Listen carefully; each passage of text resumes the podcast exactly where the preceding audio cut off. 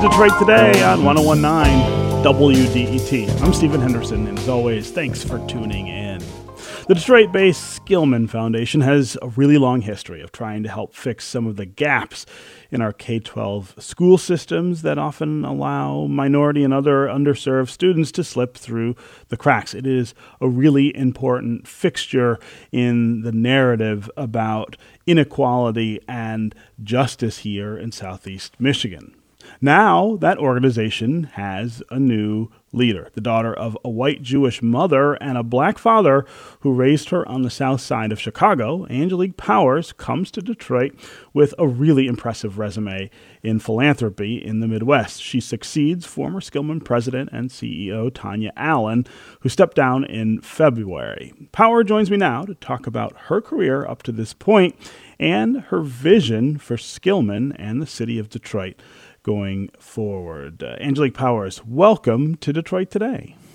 Hi, can you hear me okay? Yes, I can hear you just fine. And also, welcome to welcome to Detroit. Uh, it's very exciting that you will be joining us as the head uh, of Skillman. So let's start with you talking just a bit about your background and how you've made your way here to Detroit to, to lead Skillman. Sure. Um, well, thank you for having me. And, you know, I'd add I come to this work as the daughter of a public school teacher. And my mother was a school teacher, my father was a police officer, hmm. the youngest of six. And we had tremendous dinner table conversations about you know the the systems that actually perpetuate a lot of the uh, inequities that teachers and cops end up confronting and are often blamed for um, not solving those systemic issues. And so I grew up curious, I grew up optimistic and skeptical at the same time, a part of communities and apart from communities all at once.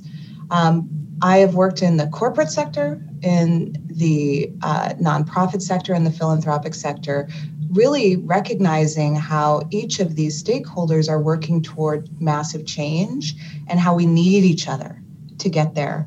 Um, and the last thing I'll say before I pause is just that I'm such a fan of Detroit.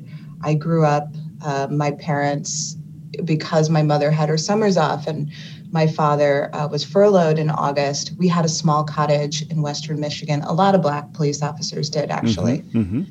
And grew up um, spending all of our spare time in Michigan. Went to the University of Michigan because of that. My sister Lisa and I both did and have done work in the past through Dayton Hudson Corporation and through Joyce Foundation in Detroit. So I have such admiration for the city, and I'm so over the moon to begin at Skillman. Mm. So, so a lot of your experience eh, has been about implementing anti-racism programs, really drawing uh, uh, pulling attention to systemic inequality and, and talking about solutions. I, I'm really curious, just from the jump, how you see that work translating into the work that Skillman is is doing right now here in Southeast Michigan. Well, Skillman is no stranger to racial justice work mm-hmm, mm-hmm. Um, and has been doing it for many years now, very thoughtfully.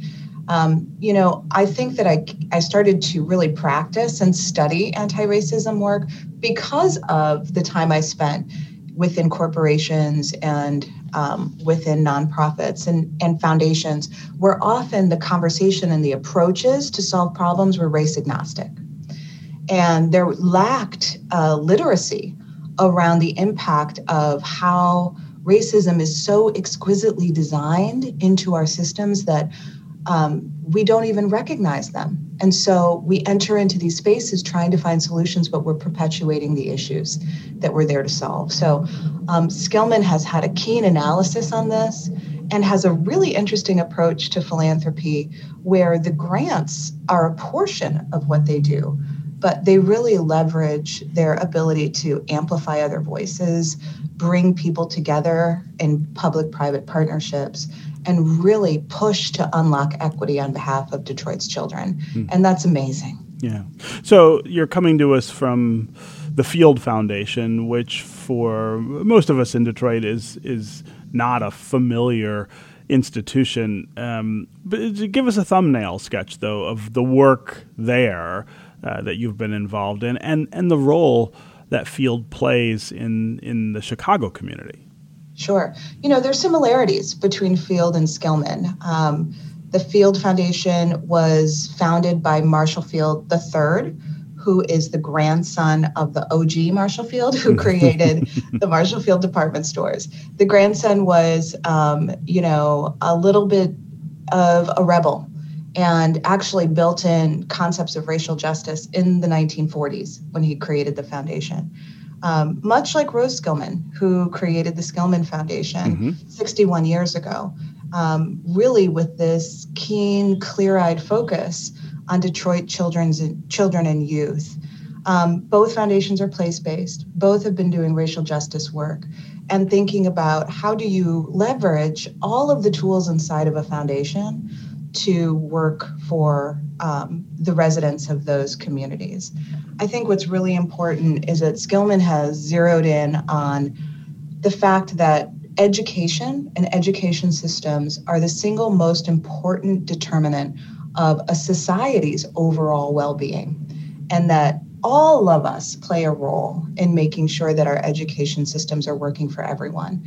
And by recognizing that, they're able to really bring a lot of different unusual suspects to the table to push for that change. Yeah. Yeah. So so here in Detroit, the the role of our philanthropic institutions has been in a state of you know transition for for a bit, but but I think it's fair to say they've been much more active, not just in the space of uh, equity and and racial justice, but but also the idea of expanding opportunity uh, here in in Detroit for for people who've been locked out of it for for decades, if not if not centuries. Um, I, I wonder if coming in uh, you have a view on the, the, the, role of philanthropy in a city's life? Uh, and, and, are there things that uh, maybe we're doing here that, that you wouldn't do, or are there things that we're not doing that you'd that you'd like to see us doing uh, in terms of the role that philanthropy plays? Well, I, I'm going to start by saying what I know about Detroit is that Detroiters do not suffer fools. And so, someone coming in from outside uh, making declarations about what's working and what's not is not is not a smart uh, approach to a very thoughtful city that's been doing this work for a long time and has had relationships with outsiders who uh, come in and they want to sort of helicopter in with solutions. Mm-hmm. So um, that is not my plan.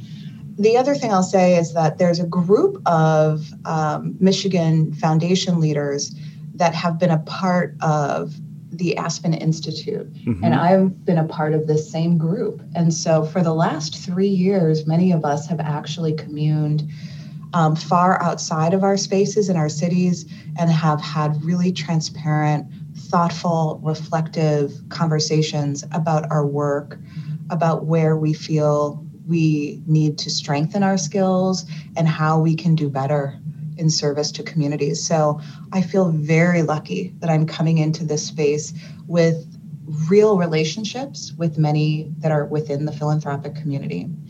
Um, the other thing I'll say is that I'm a notorious collaborator, and I feel at Field in particular, a part of our success is that you know, the walls of the Field Foundation fell away from me a long time ago. Mm. And I see myself as an ensemble member more than anything else, working across the city, um, led often by nonprofits and community organizers, um, by educators and by journalists and by uh, storytellers, really trying to figure out how we can take this moment and um, have a massive leap forward.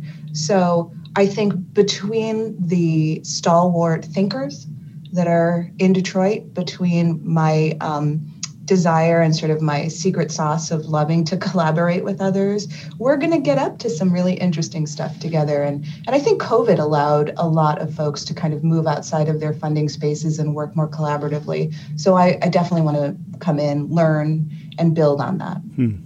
So, where do you start? What's what's first on your agenda when you get here? Well, I already have a tremendous list of um, folks that I want to spend a year talking to. Um, but I think you start with young people. Hmm. And that is really, we've seen from this last year uprisings that happened across not only the nation, but the globe. And these were youth led. Um, these were black and brown youth led. And young people, there's a generational shift that's happening right now where they don't want a piece of the pie, they want market share in the bakery. and so um, I'm going to spend as much time as I can talking to young visionaries in Detroit and learning what they want from Skillman, what they want from me, and what they want for the city. Okay. Angelique Powers, new president and CEO of the Skillman Foundation. Uh, it was really great to meet you, and uh, we look forward to you being here and uh, working with you for, for many years to come. Thanks so much for joining us on Detroit Thank Today. Thank you. Thank you. Okay, that is going to do it for us today. Come back tomorrow when we're going to talk about ways that Detroiters are trying to fight climate change. This is 1019 WDET FM, Detroit's NPR station, your connection to news, music, and conversation. We'll talk again tomorrow.